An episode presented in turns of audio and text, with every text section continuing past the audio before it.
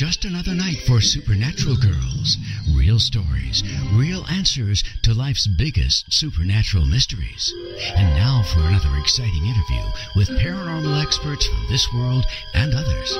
Here's your host, paranormal researcher Patricia Baker, on the one, the only Supernatural Girlz.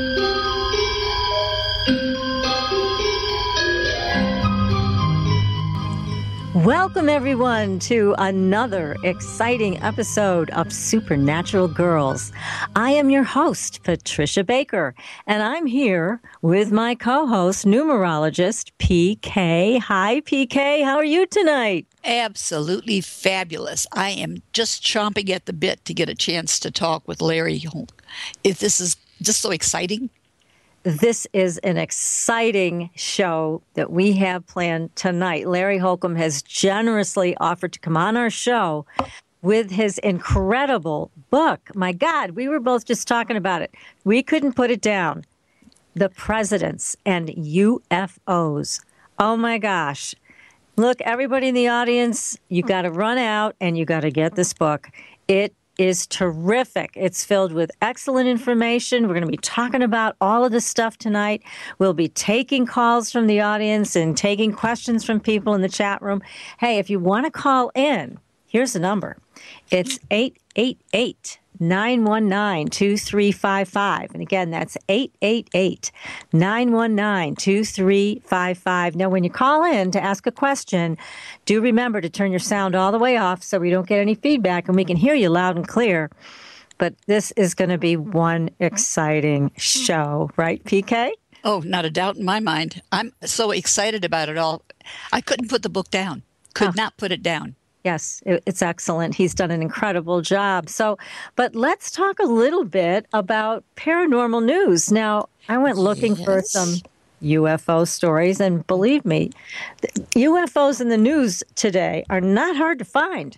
There's a lot of sightings going on. Did you see all of those sightings that I sent you today? Yes, I did. Oh my gosh. Well, this one really caught my eye. It was a massive alien spacecraft around the size of the U.S. state of Idaho.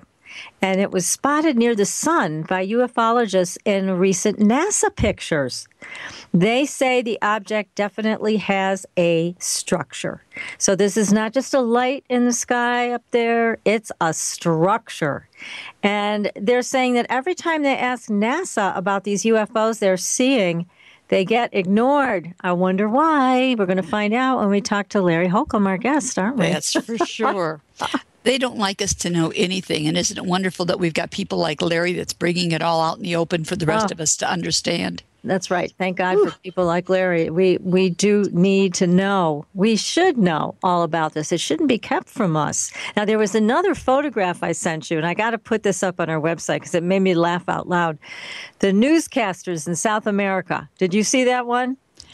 I got a chance to look at it, but I didn't can't get a chance to thoroughly go over it. Well, it's funny because they're facing each other and they're talking about the news, and right in the background is this huge UFO, mm-hmm. a ship right behind them. It was hilarious, made me laugh out loud. So I'm going to have to post that one for everybody to see. That was just too good. Too good.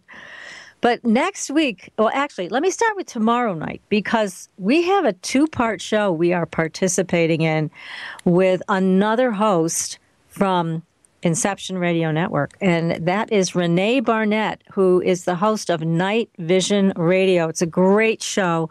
It's on every Thursday night. Now, tomorrow night, she's going to kick off the first part in our series on the Oklahoma Girl Scout murders. Mm-hmm. Now, you may wonder why two paranormal shows are doing a, a, story on this. And it's because this story, besides that it ripped our hearts out, we got to tell you, it's an incredibly difficult story to report on because of the tragic circumstances. However, it is filled with paranormal events. And so Renee is going to come on her show tomorrow night. She's got her guests lined up that were involved in the initial investigation. And Renee herself is one of the very few people who knows all of the intimate details about the paranormal events with involving the Oklahoma Girl Scout murder. So don't miss it. That's going to be part one tomorrow night on Inception Radio Network.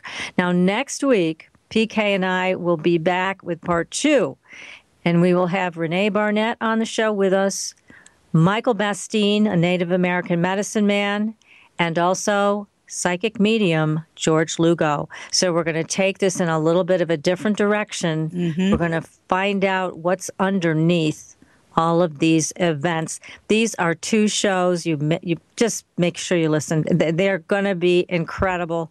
This is the this this is just the ultimate battle between the light and the darkness. That's for sure. That is for sure. It's incredible to think that all of this is going to be brought together with two the two parts that we're going to put out. Oh yeah, it's it's really going to be great because Renee is going to go through the actual facts of the case, what happened with the investigators she's bringing on her show tomorrow night, and then we're going to bring in the psychic elements with George and also the Native American medicine aspect mm-hmm. with Michael Bastine, and Renee will be here with us also to fill in the rest of the details about this case. It's going to be a blockbuster, so be sure to tune into both shows, everybody. Now, let's see. We've got numbers, PK. Yes. They're saying to us. Well, what's going to happen tomorrow is everybody it's it's going to be about partnerships, relationships and sensitivity. The month is all about family, family situations, our pets, things of that nature. But tomorrow we're going to be overly sensitive to everything ongoing. It the both the day and the month, the numbers of which are, deal with relationships, partnerships, and marriage, love, divorce, all of that good stuff. So if you're walking on the edge, stay away from your partner for the day. Give yourself a break. Go and out and have really, lunch with someone. yeah. And if you want to really try to make it work, go for the gusto because you're going to have every opportunity to, to make your side of it known. Nice. Wow. Mm-hmm. So, partnerships, here we come. That's going to be all day tomorrow, huh? Oh, That's boy. for sure. Okay, I got to decide where I'm going to be. well, you could come and visit me, but it's a long way for coffee. It is a long way for coffee, darn it. and I also want to remind everybody to please go to supernaturalgirls with Z.com, sign up for our newsletter, The Fringe Files, so that you can be alerted to all the exciting things that we are doing every single week. Follow us on Twitter. Follow us on Facebook and be a part of our community. This is the Supernatural Girlz family that you are going to be a part of. If you so desire, we'd love to have you. This is where paranormal is normal. So tonight, as we mentioned, we have a mm-hmm. just an incredible. We've got an A-lister. Let's face it, we got an A-lister guest tonight. Definitely, definitely this, that. Oops, I just dropped his beautiful book. Larry Holcombe is with us. He is the author of the presidents and UFOs. Larry is an investigator and he is an expert in this field, and we are going to hear all the stuff that we need to hear, and some of the stuff we probably don't want to hear, but it's true. And Larry has dug deep for everybody. And here he is. Larry, welcome to the show. Well, delighted to be here, uh, ladies. Uh, that's quite a build-up. Uh, I uh, hope I can uh, uh, hold up to it. Oh, you will, and then some, I'm sure. yes. So, Larry, do tell us, please, and our audience, we all want to know how did you get involved in this? What started off your journey on the UFO highway? Well, to tell you that uh, is uh, going to uh, expose my uh, my elder years, but uh, um, my uh, my exposure to flying saucers as I like to refer to them, uh, was uh, junior in high school in 1960. So as I said, I'm uh, I'm exposing my age, but that's all right. You're a youngster. Um, I read Donald Keyhoe, two of Donald Keyhoe's books that I got in my high school library. Uh, the one thing I, I loved to do in, in high school was read. I love literature. That was about the only thing I liked to do, but uh, uh, in high school. But uh, I uh, I truly love literature, and I was fascinated with aircraft and and the the subject of flying saucers was uh, had really uh, become very uh, well known in those days, from the late 40s, 50s, uh, and into the 60s. And I was uh, captivated by by Keyhoe's uh, passion. Um, in his writings that the Air Force was deeply involved in the flying saucer issue, which is what it was known as then, and um, that they were concealing evidence that they had. Uh, Keyhoe uh, was a retired Marine Corps aviator, a major, retired major Marine Corps aviator, uh, and had been doing freelance writing uh, for a number of publications, uh, one of which was True Magazine, which was at those, those days was primarily a men's magazine. Um, he was called to Washington or called to New York by the editor of True Magazine, Ken W. Purdy, and Purdy uh, told him that he wanted him to go out and investigate this uh, new uh, flying saucer issue that uh, was making headlines had been making headlines uh, around the world. And uh, Keyhoe didn't want any parts of it, really. He he didn't like the idea, thought it was pure baloney, didn't want to get involved in it. But uh, uh Purdy uh, convinced him that he had, knowing that he had high level contacts in the Pentagon, uh, to go ahead and investigate it and write an article. And so Keyhoe reluctantly accepted the what uh, Purdy requested. And within a year, he went from a skeptic to a true believer after wow. uh, in, uh, interviewing numbers of Air Force pilots, uh, people within the Pentagon who had investigated the subject.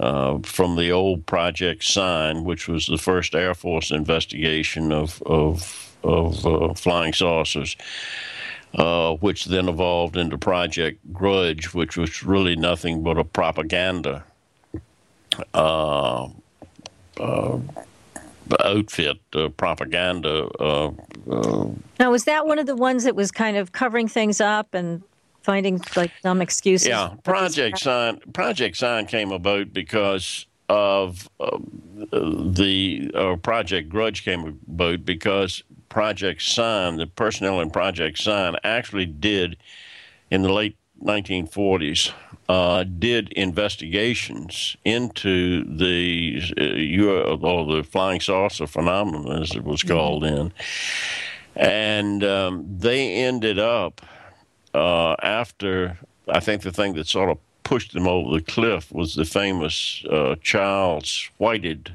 uh, Eastern Airline event over southeastern United States over Alabama, I think it was. Uh, uh, the date of which escapes me, but in, in any case, uh, that pushed them over the edge, and they wrote an estimate of the situation, uh, which ended up saying that uh, from their research that these objects that were being seen by pilots uh, military pilots and civilian pilots and, and uh, airline pilots uh, most likely were extraterrestrial in origin. Mm-hmm. And uh, this uh, estimate of the situation was passed up like a hot potato through the chain of command in the Pentagon and ended up on General Hoyt Vandenberg's desk. he must and, have And Vandenberg said, uh, in essence, "Hell no, we're not going to do this. We're going to. This is this is not this is not going public. Uh, bat it back down and redo it. Take this this uh, um, uh, extraterrestrial uh, uh, information or, or, reference to extraterrestrials out of it. Uh, we don't have enough evidence. That's what it is. But we're not going public with this. So that really spelled the demise for Project Sign, which was really the truly only investigative uh, um, office within the Air Force that did any real true UFO investigations, except for the early years of Project Blue Book and uh, and Edward Ruppelt. But uh, So you found this all very intriguing, as we all have too. Uh, it's it's just an intriguing situation, but then it gets frustrating because in your book, as and in other books, but your book especially, there's a mountain of evidence, a mountain, at least one, maybe ten mountains of evidence mm-hmm. that are pointing to the the truth that these things are real. They existed. They visited us for for many many years, but something happened with Truman. Can you tell us exactly how this started? Because as you went through, as I went through the book and PK went through the book, we were amazed to see there were some presidents in the know and some not. But with Truman, he kind of took it out of the government's hands in the government as we know it, and he put it with another another group. Can you tell us what happened there? The the straw that broke the camel's back uh, was in 1952 with the Great Washington Merry-Go-Round, as it's been called, and this is when uh, uh, numbers of UFOs overflew Washington in, resp- in the restricted airspace over the Capitol and the White House, for that matter, uh, on two weekend nights in July uh, the dates of which uh, were, I think, uh, July 19th and 20th, and the 26th and 27th. Um, two Saturday nights that went into Sunday mornings, where these these craft showed up on radar. These these objects showed up on radar. Jets were scrambled on the first weekend night, and when they arrived over Washington, the jets arrived over Washington, the objects took off. When the jets went back to their base, the objects returned. And this went on f- from almost 8 o'clock at night until dawn the next morning. Uh, the same thing happened on the next Saturday night into Sunday morning. The difference was Jeff's jets were scrambled and uh, at the request of Al Chop, who was uh, Air Force public relations, head of Air Force public relations at the time, he was in the control tower at Washington National Airport, and he requested jets to be scrambled the, that second night. When the jets arrived, uh, the objects didn't leave; they stayed there, and one jet uh, had a number of objects, five or six or seven, however many, started to converge on the jet and surround the jet and close in on it. The pilot really was panicking and he radioed, What should I do? What do you want me to do? Meaning, should I fire on them? Right. Uh, at that instant, the objects took off and they were some of the recorded speeds was at 7,000 miles an hour. Obviously, oh we didn't have aircraft in those days that could fly 7,000 miles an hour. That prompted President Truman, that made headlines, big headlines around the world. And that made Truman, who was pretty crusty, as people know, with his language and all, mm-hmm. to tell his uh, military aide, Air Force aide, uh, General Landry, just to find out what the hell's going on. Get out there and find out. I want answers. From that, uh, that was a news conference held. Um, trying to get through this quickly. There was a news conference held, one of the the, the largest news conference the Air Force had held since the Second World War, and uh, General Samford was in charge of the press conference, and he went through a lot of rigmarole and said a lot of nothing, but ended up by saying that the radar operators saw, and this was not only Washington National, but Andrews Air Force Base was seeing the same thing on their radars, and they were talking back and forth between Andrews Air Force Base and Washington National Tower. Um, uh, uh, See, now this is, I think, a perfect example of, you know, when people say, well, why don't they land on the White House lawn? Well, they kind of already did. And we have witnesses, we have radar reports from more than one place. And so it has already happened.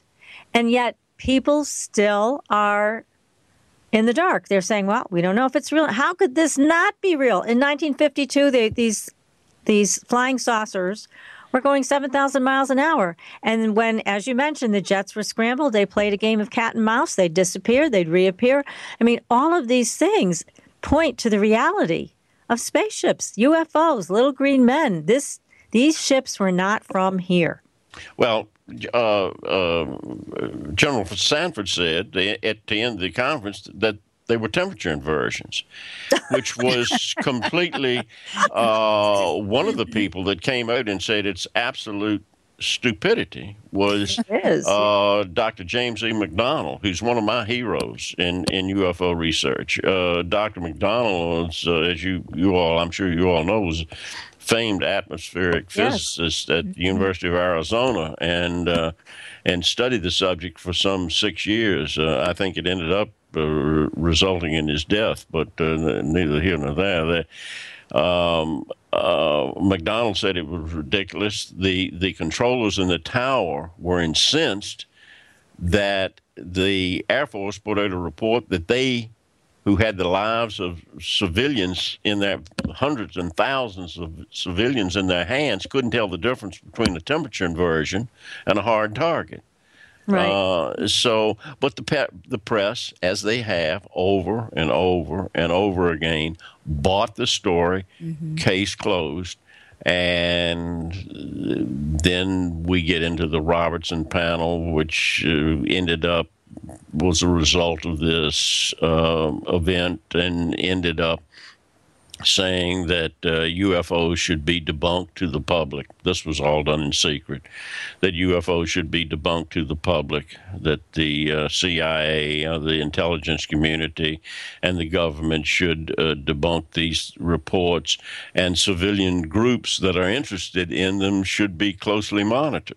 So you, you, you know, you've got you, you've got the beginnings of a real real cover up that continues today and has exploded exponentially. Well, uh, yes, because I mean, it's where it started with Truman and how he brought this more to a, a level of high security and whatever alphabet agencies he decided to involve in this, I don't know, but he certainly did move this uh, many steps closer to the hands of those agencies and away from the presidents. But well, let me let me.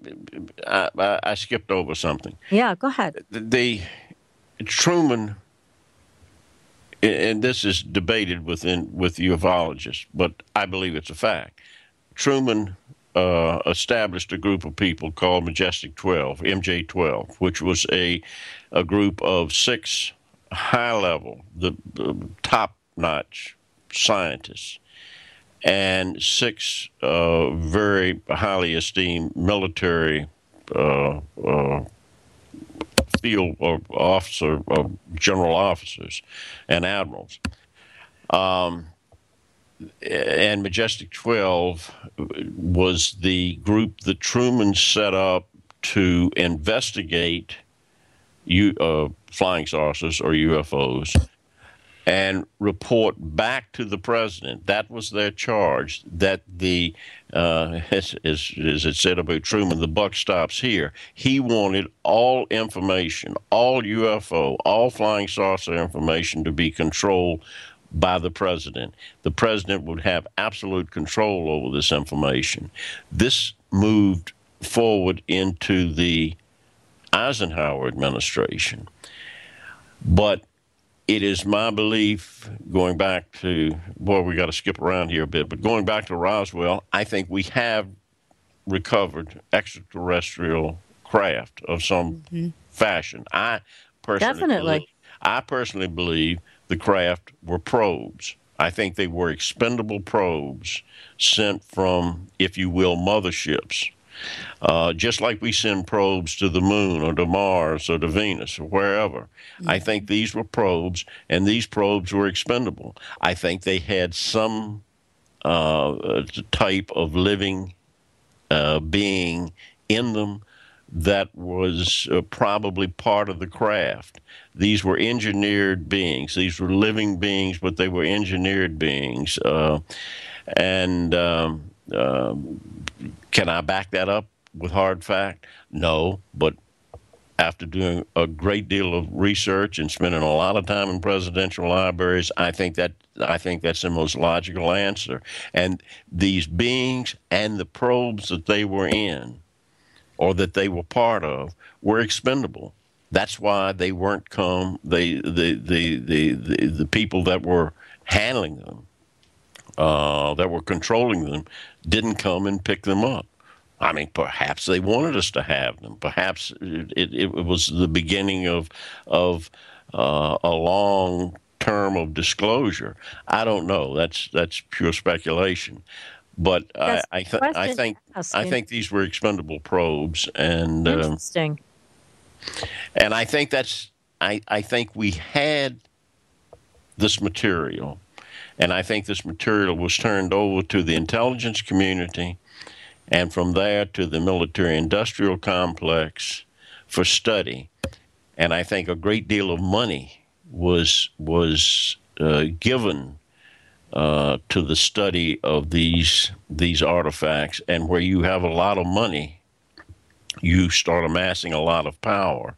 And I think that in the later years of the of the Eisenhower administration, the power that Truman envisioned the president having over this issue was wrenched away from the White House and the and the president and taken into the hands of the intelligence community and at the very highest highest levels the military industrial complex, and I think that's where it's gone today. I think today presidents know really very little about the subject. I think that it's uh, controlled deep within the the the black operations of our government and the intelligence community, and there are very few people. Uh, I call them the keepers of the secret, who make uh, the decision on what presidents know and what presidents don't know, depending on uh, how they view the particular person, how they view the person that's occupying the White House, and how much he or she will be briefed uh, on this subject. So that's, in a nutshell, I think where we are. Yeah, and I I totally agree with you. I think that's a really good assessment of what's happening and at the same time, it's uh, it's it's a little bit disconcerting that so much of this is in the hands of people who are not accountable to us as citizens. And also, you must be talking about security clearances that go far above the president's head. I've heard there's like 35 security clearances that go above the president. Have you heard that?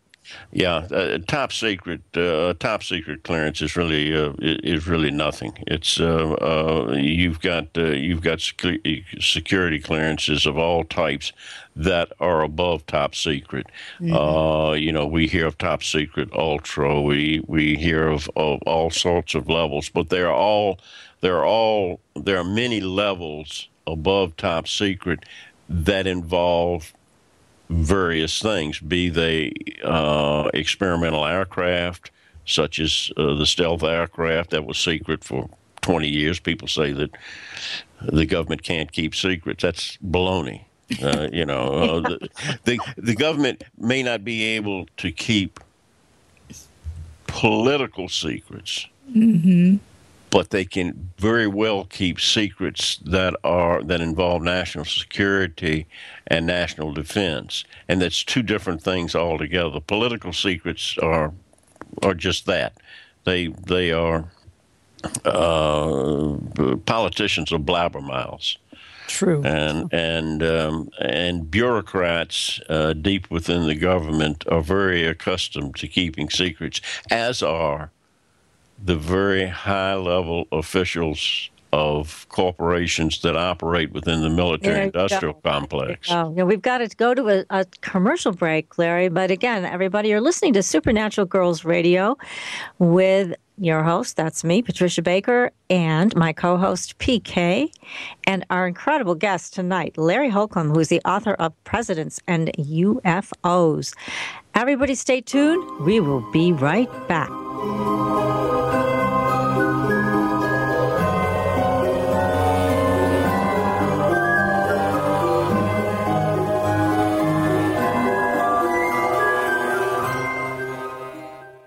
Listening to IRN, the Inception Radio Network, Chicago, Illinois.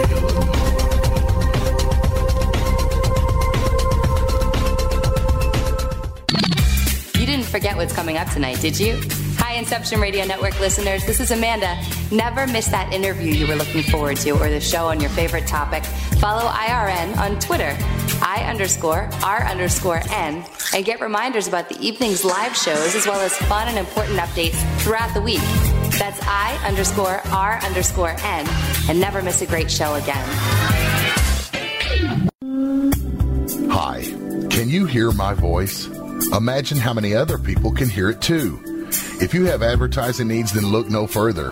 The Inception Radio Network currently has openings for on air advertisements and radio show sponsorships. Given any thought to your target demographic? Inception has you covered there too. Advertising on a network gives you multiple opportunities to advertise on a wide variety of radio show broadcasts, and we have one to fit every advertising need. You know, in recent years, internet radio has exhibited a phenomenal listener growth.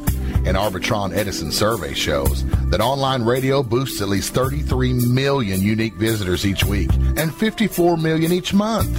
And that number amazingly continues to grow. And these listeners are a part of many businesses' core demographics. And surveys have shown that internet radio listeners are far more likely than regular radio listeners to spend money on a whole range of activities. You know, internet listeners vote, they dine out and eat fast food, and they grab a cup of coffee. And here's the interesting one they buy items online at a much higher rate than all other market segments combined. Internet radio also enables businesses to connect with consumers during work hours, where increasingly more lifestyle decisions are being made. Advertise with the best. The Inception Radio Network offers competitive advertising rates to fit just about anyone's advertising budget. Stop by today at www.inceptionradionetwork.com or call us toll free at 1 919 2355. Get the word out. Get results with the Inception Radio Network. Are you a fan of Inception Radio Network? Do you reckon it's the best alternative talk radio station on the planet? Well, if you do, head to facebook.com forward slash Inception Radio Network and like the page. Tell your friends, spread the word, and keep listening to the best. Hello, Inception Radio Network listeners. This is Amanda. Remember, you can take your Inception radio shows on the go. Just download the Inception Radio Network app for your iPhone, iPad, or Android smartphones and access live shows, past shows, guest lineups, and much more. Just visit the iTunes Store or the Google Play Marketplace and download it today for free. Your property tax bill. Have you seen it lately? It's frightening. Your property taxes are going up while your home value is going down. It's time to fight back and win. For the real truth about the property tax system, get attorney Pat Quintilian's book, Are You Getting Screwed on Your Property Taxes? How to Find Out and How to Fix It. Attorney Quintilian answers all your questions and gives you the facts you need to fight a property tax bill that is spiraling out of control. You'll also read about what happens to property owners who don't check their property records, only to find out too late they're taxed on square footage, fixtures, and even buildings that they don't own. Is this happening to you? Learn your rights.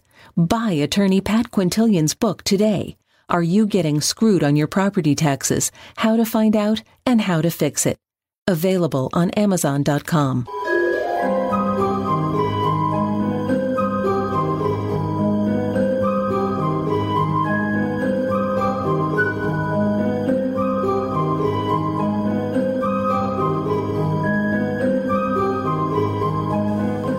Welcome back, everyone. You are listening to Supernatural Girlz Radio. I'm your host, Patricia Baker. I'm here with my co host, PK, and our guest tonight, the fascinating Larry Holcombe, who is the author of a terrific book. If you don't have it, you got to get a copy. You'll be like we were, we couldn't put it down. The Presidents and UFOs A Secret History from FDR to Obama. And Larry, you got some big news that we want to have you share with our audience tonight about your book. It was just optioned for a movie.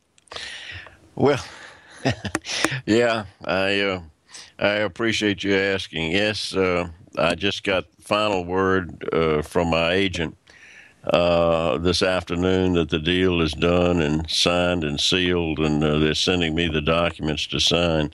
Uh, Sony Pictures has optioned my book.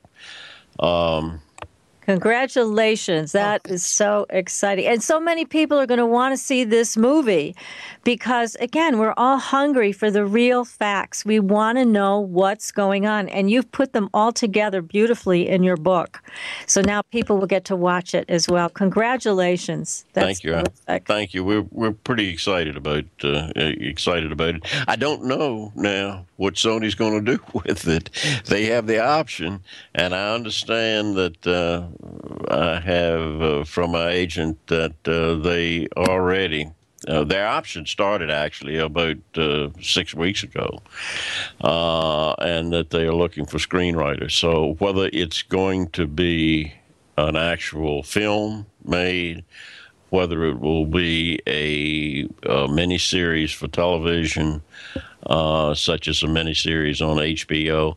Um, I don't know. Uh, there's there are all sorts of. Yeah, there's all kinds of broadcast outlets today for something like this. But I'll tell you yeah. what, wherever they decide to put this, it's going to be watched by millions. That's people. for sure. It's so intriguing. It's just incredible to think all of this is taking place while we're alive. Yes. Well, I I tried to um, in writing the book, I wanted to appeal, or I wanted to direct the book to. Uh, you all read the book, and you know that I, I, I call folks the casual observer, and that is uh, the person that that has an interest in the subject. And I think that there's a a, a huge amount of, of, of folks around the world that have an interest in this subject, but really know very little about it. They they only know the uh, some of the silly stuff that you see on television, some of the ridiculous things that. Uh, you see some of these documentaries that come out that come out and and um, that just drive me crazy because they are they are inaccurate. Their facts are not accurate and they are making a, an assumptions that they shouldn't be making. But I wanted, so I wanted a book that would sort of be a textbook 101, if you would, for modern day ufology uh, from the 1940s, from the Roosevelt era forward, and what really went on behind the scenes, what really went on within the Air Force, and how much discord there was, for instance, uh, as you all read in the book, within the Air Force in the 1940s in the 1950s and and and how many blows the air force took over and over again when they would come out and, and make statements of fact that turned out to be blatant lies.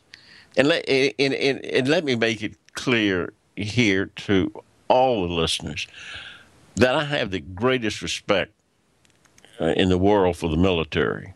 I really do. And the Air Force. I think the Air Force is a marvelous branch of service. And all of the, the people in the service Army, Navy, Marines, uh, Coast Guard. They they all do a fantastic job, and and and and so many have given their lives uh, for our country. But I think in the Air Force and the government's handling of the UFO issue, their handling of it has been idiotic and despicable. Um, yeah, we agree with you because it's it makes they point fingers at, at people who are highly trained, at people who work on radar, as you mentioned, every day, and they they make them look or sound stupid, like they don't know what they're talking about. Nothing could be further from the truth. They are disparaging to abductees. Also, they go on a big campaign against these people who have suffered through abductions, and all of this is. I agree we agree. This is despicable. This is not fair treatment of the American public. I don't know. Uh, abduction is is not my strong suit. My my uh, my background really involves the study of flying saucers and UFOs, um, and not even so much of who occupies them, but just the the craft themselves and what they do. And because you you have to specialize in an area. You, we're talking about when you talk about UFOs, you're talking about uh, a subject that is that has so many roots and branches running from it uh, that you could we could spend hours discussing uh, why the the uh, media doesn't cover it properly, uh, why who the, the debunkers are and why they debunk it, and, and, and so on and so forth. It, it goes on forever and ever. So you have to focus on one thing. But abductions uh, is a very important part of it. And I think the abductees have been treated in many cases terribly. Um, I am good friends with Kathleen Marden, who uh, is head of MUFON's um, abduction uh, division, if you will. I think I. I'm sure that's not Kathy's exact title, but uh, that's that's that she's, that's good. what she, that's yeah, what she's in charge of. She was actually she was on our show, Larry. She was mm-hmm. delightful and very. Oh, oh, is that right? Yeah. Yes. I, I was just uh, with Kathy and Stan Friedman uh, at uh, Roswell a couple of weeks ago, and uh, and uh, Kathy, if you you know the book, um, helped me out greatly in the abduction chapter because I don't know abductions but I thought that they were so important, the, the topic was so important that it needed to be covered in my book. And I asked Kathy to include, if she would help me with it, which she did. She sent me a paper that she had uh, had written previously. Um, she could not get into it actively then because she uh, uh, was just uh, her new book. Um, with Denise Stoner had just been released, and she was touring around the country promoting that book. But she did a great deal for me, and I'm indebted to, to Kathy. And she is uh, she's a fine person and a delightful person and uh, yeah, and she uh, explains it very well in that chapter in your book. It's it's a very well written chapter on abduction, and it just goes through a lot of different things about it. But certainly, this is part and parcel, as you mentioned, of a huge, huge area. And it's again, I just want to urge everybody to buy your book. Again, it's The Presidents and UFOs A Secret History from FDR to Obama, because it is very clear. You have written a book that is so clear and so easy to read and understand how things progressed the way they did. And again, this is based on as much information as you could garner in this whole this whole just long history of secrecy. You did a great job, but there's still a lot of secrets. Now, one of the things I want to ask you, Larry, is you know, why? Why do they feel they have to keep it secret from the American public? What's your opinion on that? Technology. In one word, uh, technology. There's, the, you know, everybody's got a theory about it that uh, the the world economy would collapse, uh, religion would collapse. Um, I don't buy into that. Uh, you know, we've uh, what, what Truman did after the Second World War, as I stated in the book, was, I think, perfectly reasonable. We were a country, or we were a world that was torn apart by a great world war. Um, uh, we had, uh, what was it, 50 million people died. Uh, 1,600 cities were destroyed. Um, uh, the the the fabric of the population of the world, not only our country but the world, was very was very fragile and to come out and say that uh, they're mystery craft that fly in and out of our airspace and our atmosphere at will, and we can't do anything about them. Uh, that would be that would be a very smart thing to do. So I think what Truman did in concealing it then was proper. I think that as time went on, and we got into the atomic age, and people lived under the fear of of uh, uh, mass destruction or mutually assured destruction, uh, which was called MAD. Um, uh, and it, we saw the advances in space and and and people landing on the moon. We became a, a more sophisticated people. So today, I think that that people, if the news came out and said, uh, well, yeah, it's been proven that we have been visited by extraterrestrial visitors, people would say, gee, that's really something. Then they'd go about mm-hmm. their lives as yeah, their business, sure. You know, and I, I, I think that we've become that sophisticated. So, to go back to your, your original question, why? Because we have gotten artifacts that lead to uh, advances, great advances in technology, and we don't want to share that with anybody, friend or foe.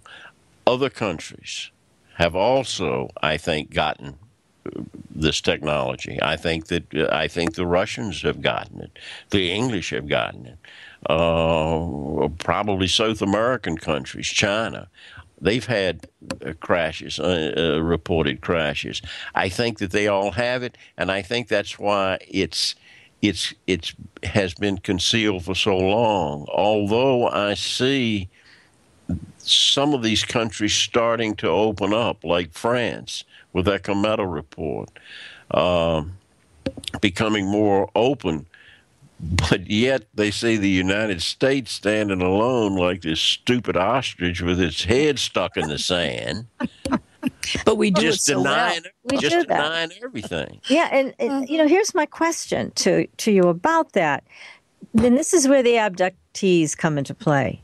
Do you think, do you believe from the research you've done that it's pointing in the direction that a deal was made for extraterrestrials to take human subjects at will and return them as they saw fit. I mean, was there a deal made like that, do you think? Um, uh, let me say that that's in my dubious file.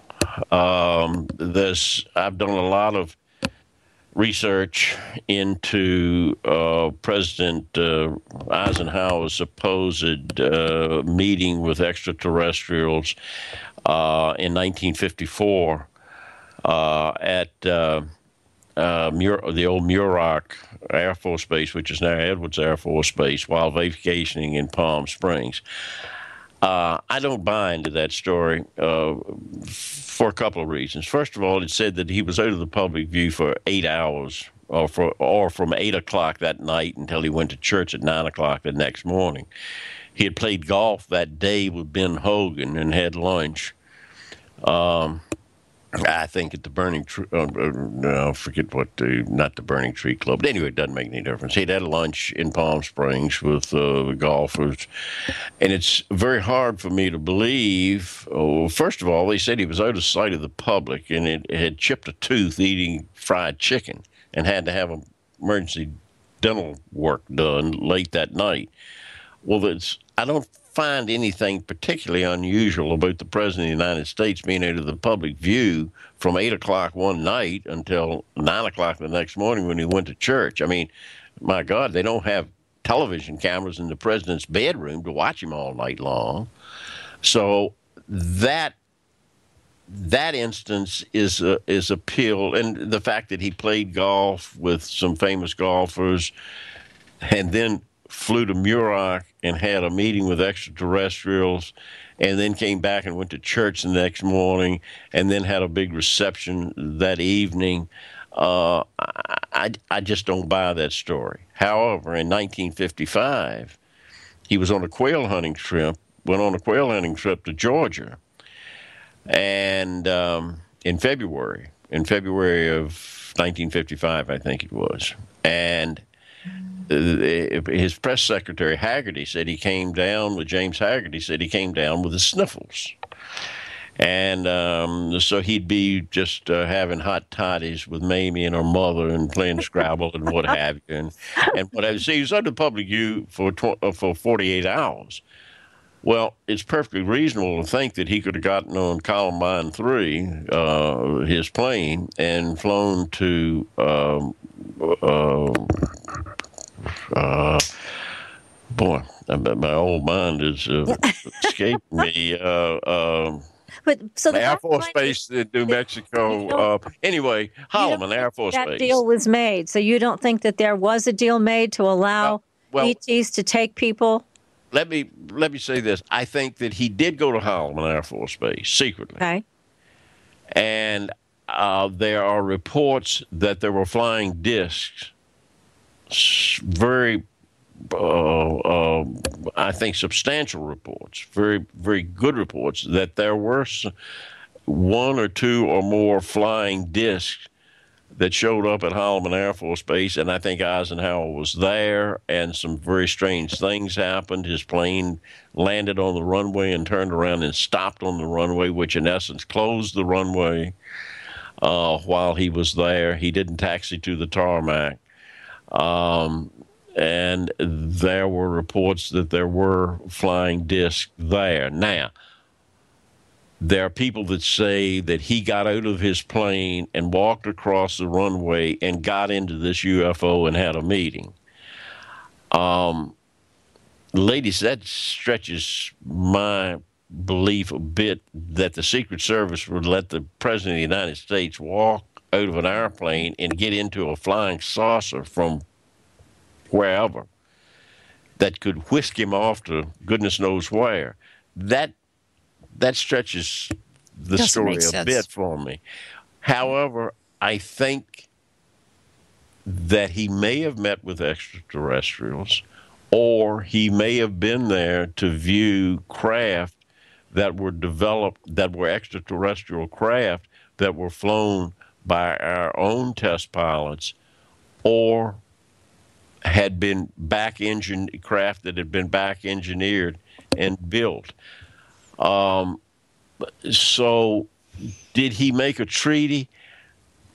I don't know. I mean, how do you make a treaty with extraterrestrials? I mean, who, who, can, who, who can enforce it? Uh, well, that's the thing. I mean, that's what we've heard from from some of our other guests. Exactly that. That it was, if there was a treaty, it was unenforceable, and the agreement to take people and wipe their memories of the event or whatever, it just wasn't happening the way they said it was happening or was going to happen, and it created a lot of issues that the military or the alphabet agencies felt they had to clean up.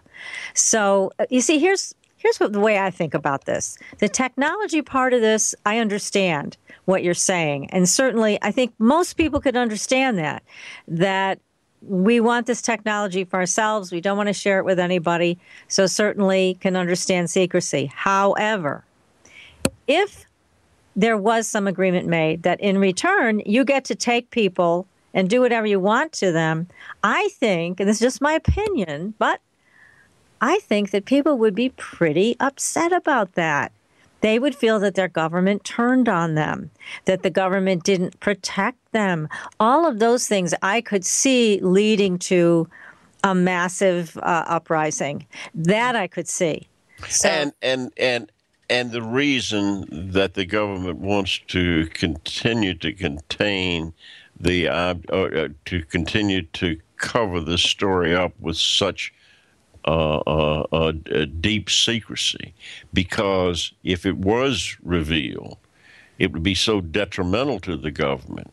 And I, I agree with you that that that the reason that we are we continue the United States continues, as I said, to bury its hand like this head like the stupid ostrich, is because to reveal what they really know and what is really known deep within the recess, recesses of of our government would be so damning to the government, uh, so hurtful for what they've done in the past that they can't they just they they they they can't let the truth out.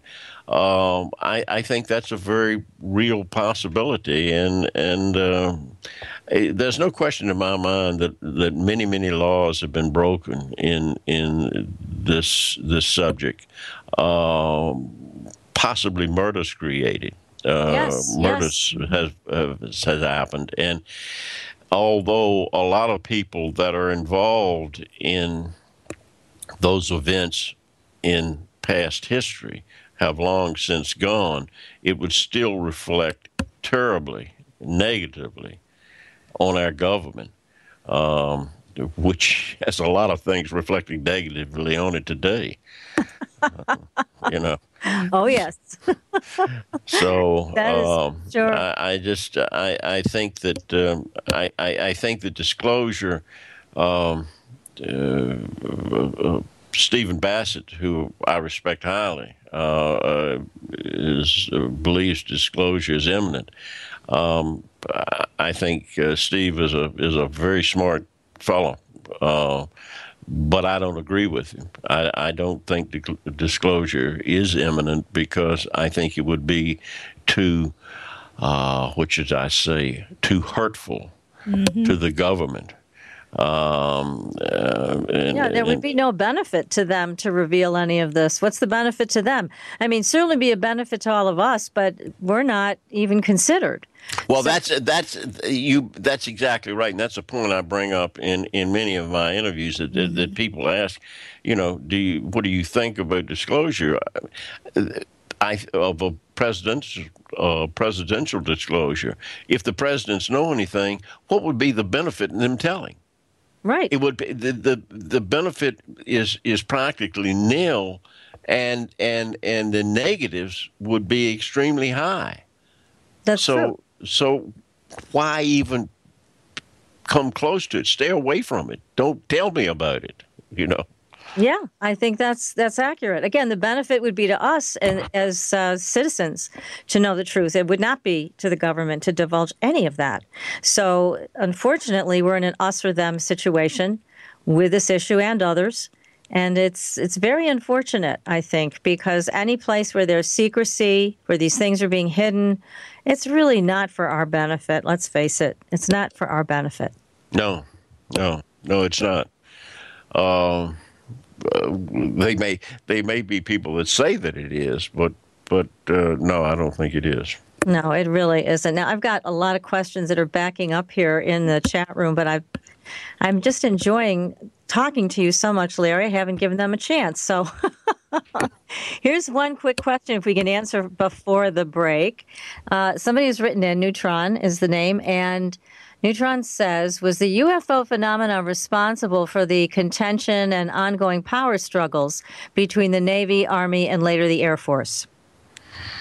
Uh, in some respects, yes, it was, especially in the early years. Um, in, the in the 40s and 50s, uh, there was a great deal of uh, discord, uh, not only within the Air Force but within the Navy. The Navy got very uh, very upset with the Air Force. Um, over a couple of events, which we won't I won't go into, but the Navy finally said, "Nuts, we'll we'll we'll take this up. We have an Office of Naval Intelligence. We'll we'll take this subject on ourselves," and I think they did, and I think the Navy today probably knows as much or more about the whole UFO story uh, than the Air Force does. I think the Navy is deeply involved in it. Uh, and this goes into the story of undersea UFOs and and and. Uh, but I no, I think that there's been a great deal of discord uh, within the services, primarily uh, between the the Air Force and the Navy. Interesting. Well, and I've got a piece to share with you that I also learned about the Navy's involvement from Dr. Andrija Puharich, because he said the same thing you did, that the involvement from the Navy's perspective was greater than any of the other agencies. So we're going to talk about that, but uh, right now we've got to take a short break. Everybody, what an exciting show. If you'd like to ask your question in the chat room, feel free to do that.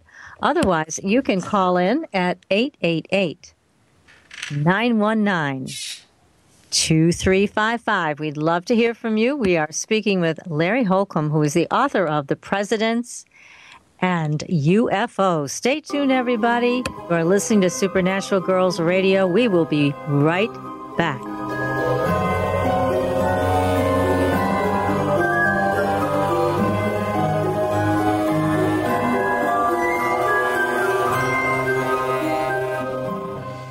You're listening to IRN the Inception Radio Network, Chicago, Illinois.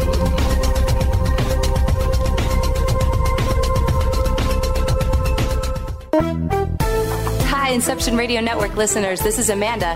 Just a reminder that Inception Radio Network is on Twitter. Follow us at I underscore R underscore N and keep up to date about who's on tonight, what interviews they'll be doing, who's guest spotting, what topics they'll be covering. Tweet to us, tweet about us, retweet topics to your friends, and most importantly, never miss a great show again. That's I underscore R underscore N. have a computer?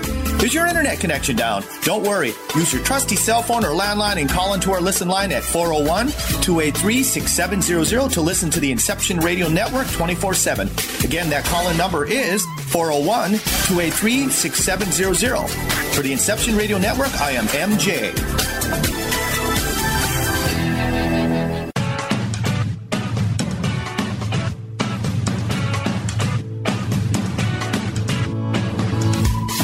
Hello, Inception Radio Network. Would you like your favorite show to be played again live on air? Well, now the choice is in your hands with IRN's live request portal, an easy way to request your favorite show with a simple click. IRN's live request portal now gives you exclusive access to all the shows. How easy is it? Simply type a show name or a guest name, click request, even write a dedication message, and that's it. Try it now. Simply visit InceptionRadioNetwork.com, click on the live request tab under the show menu. Now playing your favorite show is just a mouse click away. Are you a fan of Inception Radio Network? Do you reckon it's the best alternative talk radio station on the planet? Well, if you do, head to facebook.com forward slash Inception Radio Network and like the page. Tell your friends, spread the word, and keep listening to the best.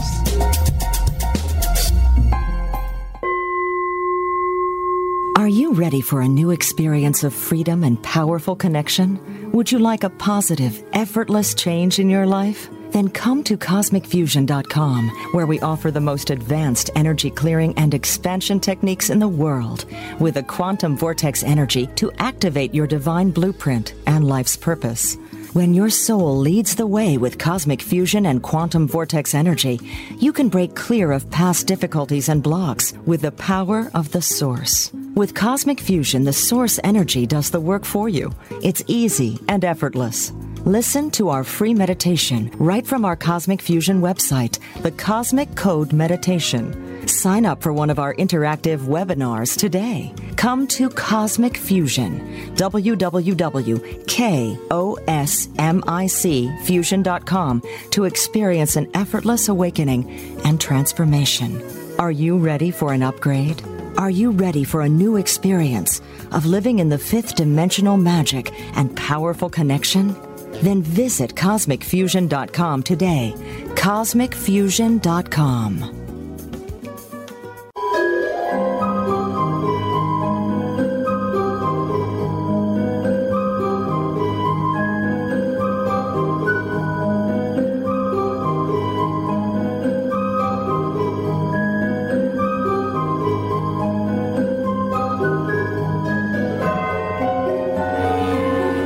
Welcome back, everyone. You are listening to Supernatural Girlz Radio. I am your host, Patricia Baker. I'm here with my co host, PK, and our very exciting guest, Larry Holcombe, who is the author of a terrific book. It is called The Presidents and UFOs. And it was just optioned by Sony Pictures. You will be seeing it on the big screen or maybe even on HBO. We're not sure yet but it's going to be out there somewhere. You're going to get to watch it. It this book is great. You got to get the book. It's an amazing read, great facts, great information. And Larry, I wanted to ask you also some questions about these great stories that you've reported on, like Nixon and Jackie Gleason. Can you tell us about that? Well, the uh, the Nixon Gleason story has been around for a long time. Um, I put it in the book because uh, it's there, it exists. Uh, is it true? Uh, we have Gleason's ex-wife Beverly McKittrick Gleason, I think it was, that was writing an article uh, after she and uh, and Gleason uh, separated or divorced, and as the story goes, they were still good friends.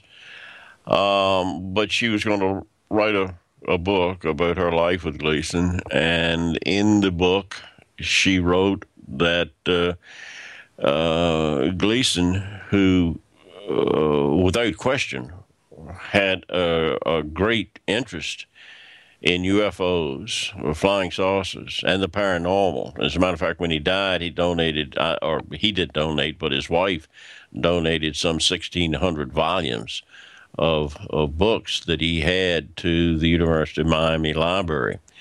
Um, and um, I have photographs of Gleason's house in, I think it's Peekskill, New York, uh, before he moved to Miami, uh, that was built in the shape of a flying saucer. Oh my and goodness. and and outbuildings that he called scout ships that were built uh, that looked like flying saucers. Um, he had the architect design them this way because he was he was so fascinated by the subject. Um, and I've got fic- uh, pictures that uh, someone that read my book had snuck onto the property after Gleason didn't own it any longer and had taken pictures of the, the, the houses and the outbuildings. I, I, if I'd had them at the time, they would have been in my book. But anyway, Yeah. Gleason Gleason um, uh, was very good friends with Richard Nixon. Uh, Nixon, uh, to make this very sh- as short as I can, Nixon. Um, uh, people look on today as a villain uh, because of Watergate and what have you. But uh, Nixon, in his first term, is extremely popular. And if people remember, he was elected by, reelected by almost a historic majority of the popular vote. And the reason being was he had done some dramatic things in foreign affairs. He had, he had opened up relations with China, uh, which had been a closed country. He had established detente with the Russians. Um, other foreign affairs uh, achievements uh, that probably or arguably made the world a safer place for a while. And if uh, uh, Nixon could have added some level of disclosure to his resume as president, he would have been a historic president. Uh, as it was, Watergate reared its ugly head, and um, uh, Nixon's idea, and in sort of the heart of the book, was the documentary that was made by Robert Emenegger uh, that Nixon was going to use uh, for disclosure. Um, that I think that that's all logical and reasonable because he was such close friends with Jackie Gleason. Jackie Gleason was a strong believer in an extraterrestrial presence and terribly irritated that the government would continue to conceal what it knew about it. And so it's it's it's beyond the pale to believe that this man Gleason, this entertainer, close friends with the president of the United States would have not have bent Nixon's ear to uh, disclose or, or, some level of disclosure on, of of UFOs or an extraterrestrial presence. Yeah, well, it makes sense. It really does. I had no idea until I read your book that Jackie Gleason was so interested in the paranormal. He probably would have liked our show. But anyway, I'm sure he would have. Yeah. a loyal listener. Maybe on the other side he's listening tonight, but it's just one of those strange stories that really caught my attention that he, Jackie Gleason, may have, we're not sure, as you mentioned in your book, you're not sure if it's true or not, but he may have gotten to see some of the alien bodies that were being kept at Homestead Air Force Base. Nixon is the one president that could have done this.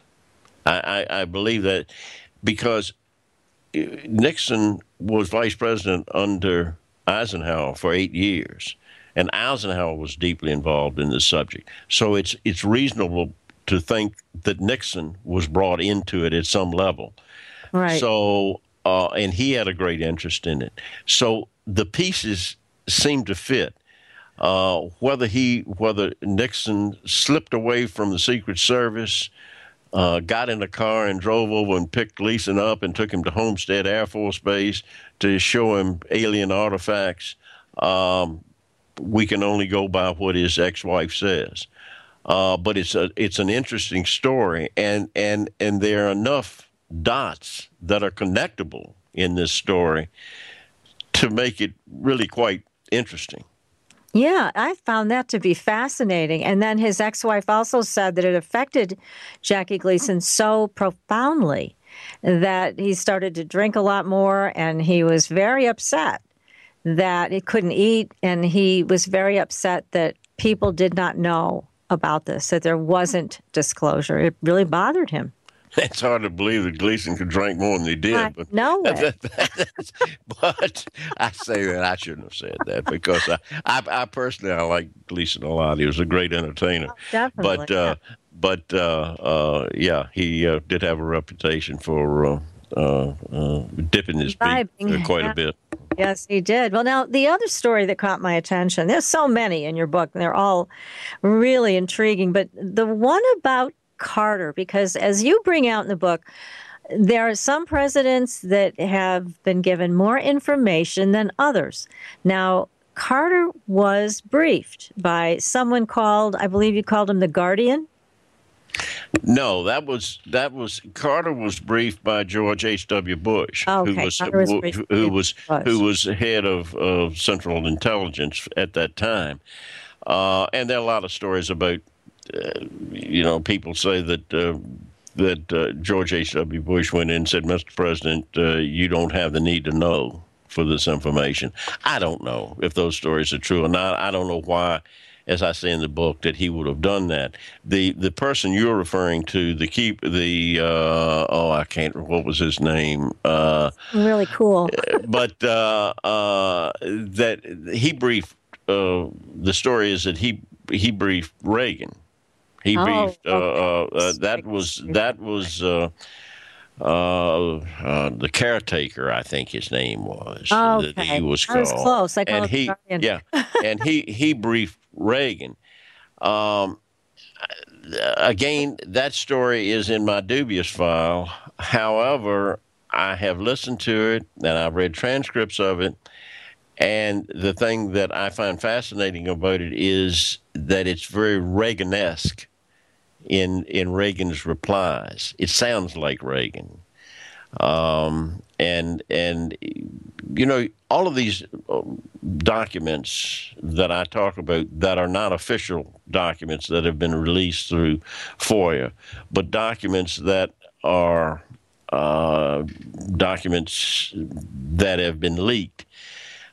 You have to read the documents and and and most of them are photocopies. So they they're not on original paper. They're not on. They don't have original inks that can you can do forensic testing on and what have you. So you have to read the documents and and and see if the prose matches the, the prose that would be written in in that particular time frame. Yeah, For you're instance, quite a the- detective when you go through all of this stuff. You've got to put all the pieces together. I know it's, and again, that's why I'm so impressed by the amount of work you've done to create this book for all of us to read. But I want to go back to Carter for a second, because in the book it's reported, and I've also heard this story elsewhere, that after he was briefed, he went into his office, put his heads in his, his hand, excuse me, his head in his hands, and started sobbing. Now, what in the world was he told?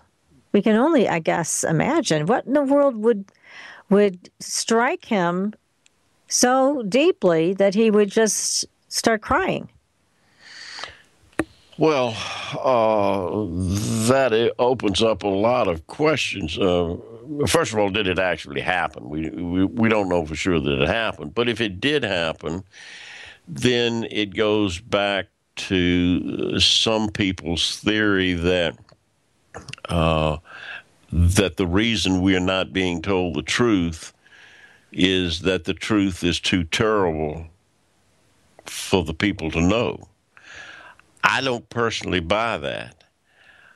but I don't discount it either. You know, you can't. You've got to have an open mind in in in the discussions of UFOs and ufologies. You have to have an open mind, but you also have to have a skeptical mind.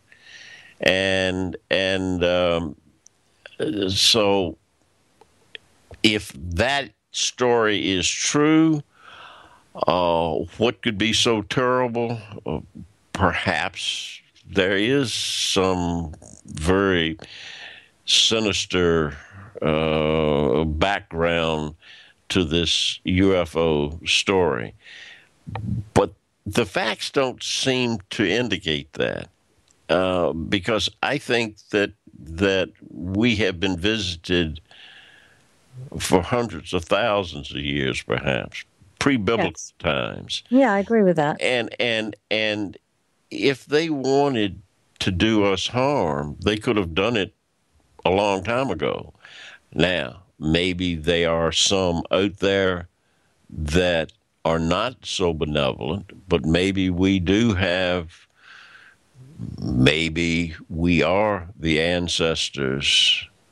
Our ancestors are a race of extraterrestrials that are very benevolent and that look after us and protect us that's another you know that's yeah that's, that's a possibility that, that's highly speculative yeah but, uh, but I think we have to go down that road because we don't really have the truth from from these people directly. But I'm thinking, could Carter have done this? And he seems like he would be the type that would something affected him emotionally. He would do something like he would let it out. He would have an emotional outburst of just sobbing about it. Now, what could I, I, I think it fits? Yeah, I think it fits the the, the Carter uh, mold. Uh, Carter like- Carter was, you know, he was he was very religious, Sunday school teacher, and what have you. And I could see that that this could affect him greatly if if if that was true.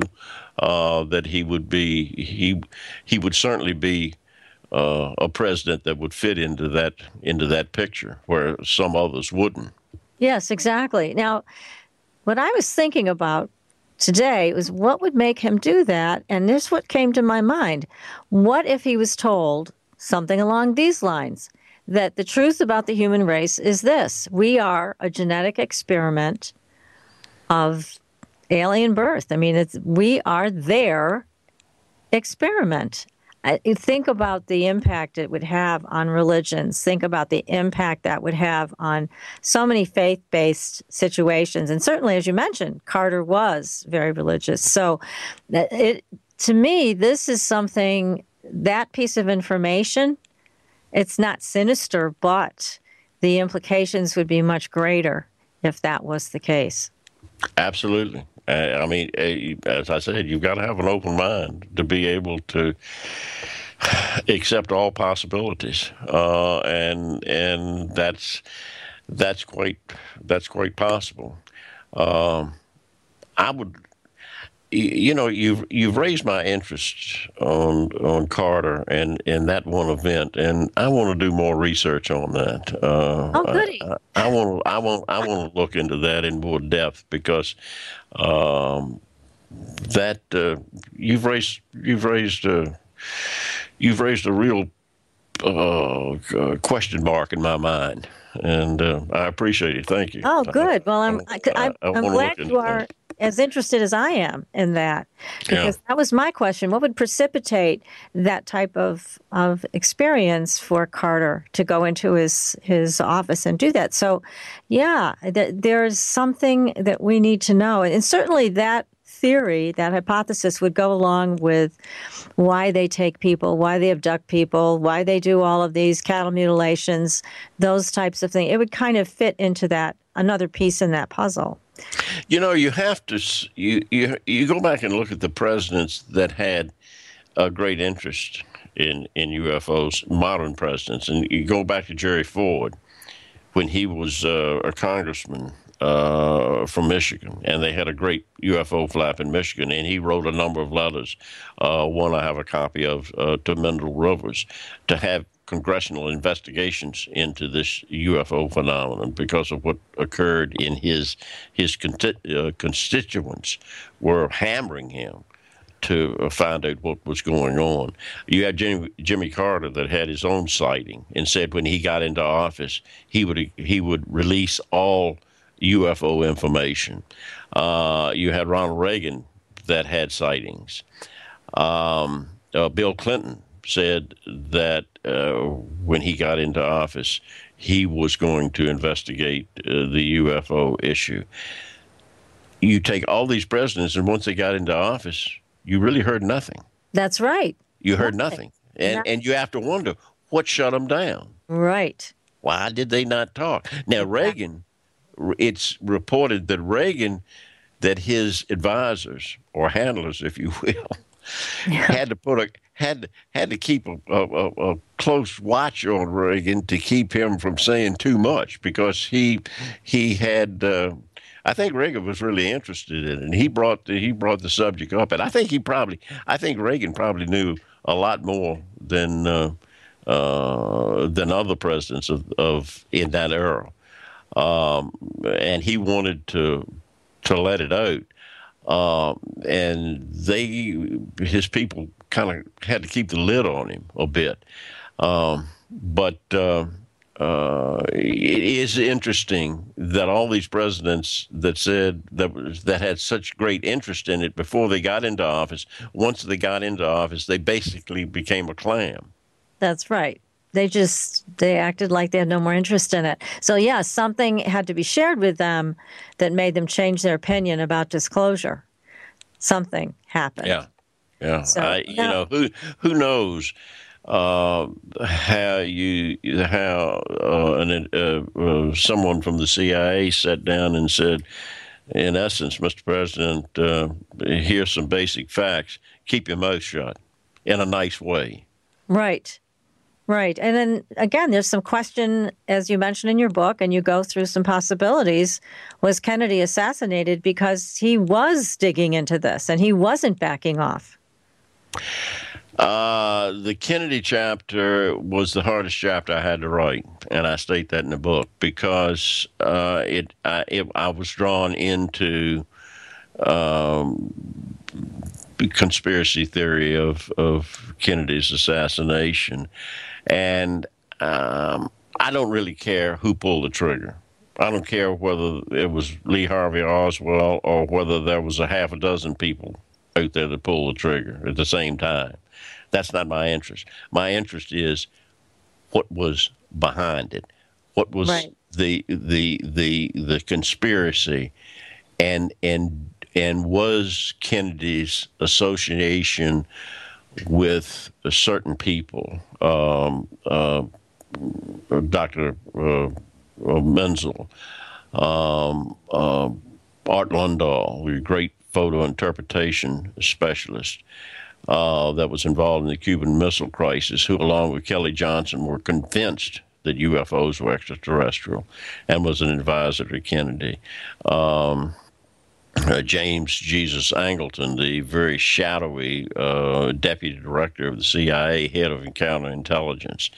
All of these people fit into the into the picture. Uh, and uh, Donald Menzel, uh, who was a uh, wrote books debunking UFOs, but was said to be a member of the original Majestic 12 group, was an advisor to Kennedy. I've got a letter that I got out of the, the uh, Kennedy Library uh, from Donald Menzel um, that addressed the president as Jack, dear Jack you don't address a sitting president by his first name unless right. you're pretty close to him. Yeah.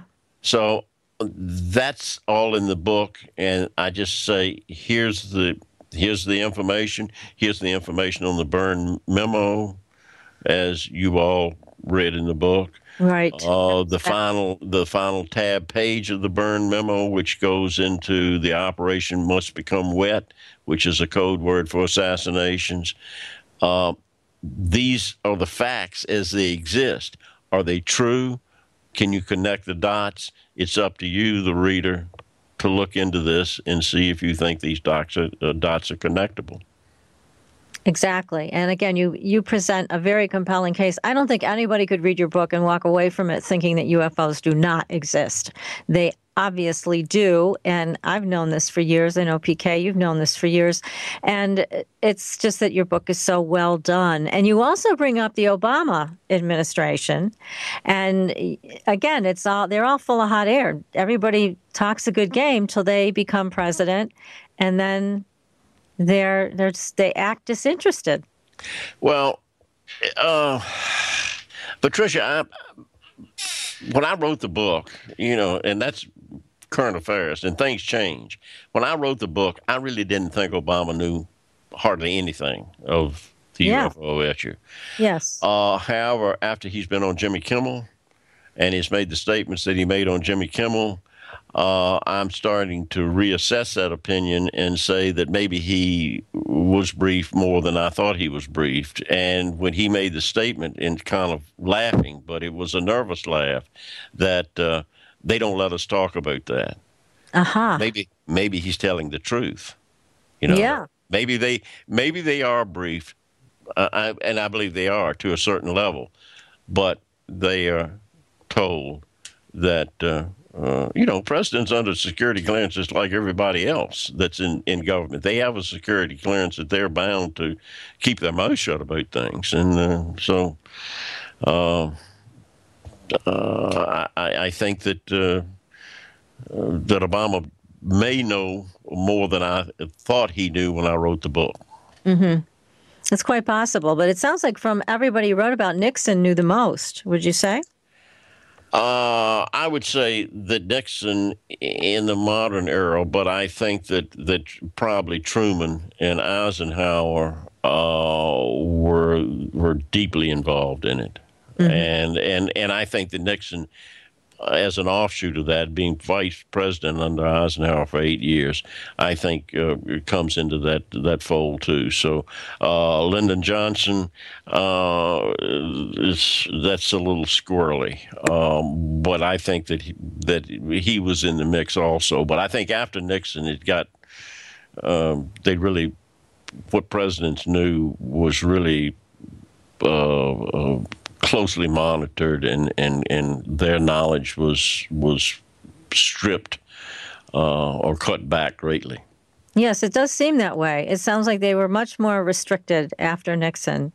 And so things were not given as freely as they had been in the past to the presidents. So you talk a little bit too in your book, Larry, about what we can do to try to get disclosure to happen. I don't know if, if we're going to be powerful enough as a group to do that. But certainly, as you say in your book, it is important to make your voice heard and send your letters to your representatives and things like that and make a stink about it that why are we being kept in the dark? So that is something we can do, yes? You can talk about it, yes. You should. there's so many people that have sightings that are legitimate people that that uh, that are, you know, everyday folks, but they they they have legitimate sightings, and they should report them. Uh, I, I, write about a young lady that was uh, had a, a, a I think an astounding sighting, and I believe her completely in in uh, in California, in Central California, and she had not told anyone about her sighting until my book came out, and my my agent put me in contact with her, and we talked about possibilities for my book. But uh, I found out that she had had a sighting uh, that was uh, remarkable, and I put it in the book. But she never reported it. Yeah. And the reason the reason she didn't report it was she thought it would hurt her career. She had a very high profile job in Hollywood. That's the thing. That, that's what people face, unfortunately, and that's not the way it should be. But Larry, I, we can't thank you enough for coming on the show. This hour and a half went in the blink of an eye. We're going to have to have you back. There's still a whole bunch of other things we haven't talked about with you. But good luck with your movie, and and oh my goodness, thank you so much for writing this great book, everybody. It's the President's and UFOs. Be sure to tune in tomorrow night to listen to Renee Barnett's show on Night Vision, the Oklahoma Girl Scout murders. And Thanks, everybody, for listening. Thank you again, Larry. And we will see you all next week for part two of the Girl Scout murders. In the meantime, we'll see you on the Blue Highway. Good Thanks night. much.